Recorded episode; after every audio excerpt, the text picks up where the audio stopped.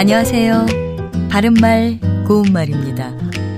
어떤 상황을 미리 생각은 했지만 실제 현실로 나타나면 당황할 때가 있죠.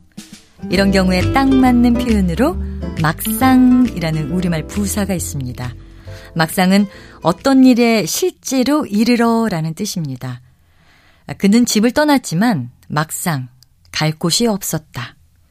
우리는 많이 싸웠지만 막상 헤어지려니 눈물이 났다. 이렇게 말할 수 있습니다.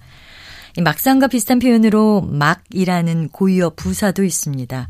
막에는 여러 가지 뜻이 있지만 이 경우에는 어떤 일을 당해서 실제로라는 뜻으로 나이 들어서 이제 막 공부를 하려니까 너무 힘들다라든지 막 여행을 좀 가려 해도 짬이 나지 않는다. 이렇게 표현할 수 있습니다.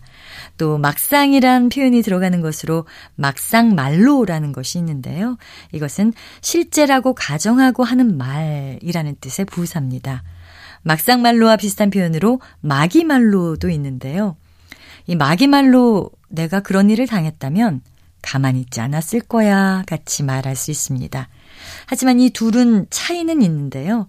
막상말로는 막상과 말로로 분리될 수 있는 표현인데 이것과 다르게 마기말로는 마기와 말로로 분리할 수 없습니다. 사전에 보면 마기는 막상의 잘못된 표현으로 돼 있기 때문이지요. 오늘은 부사 막상에 대해서 알아봤습니다.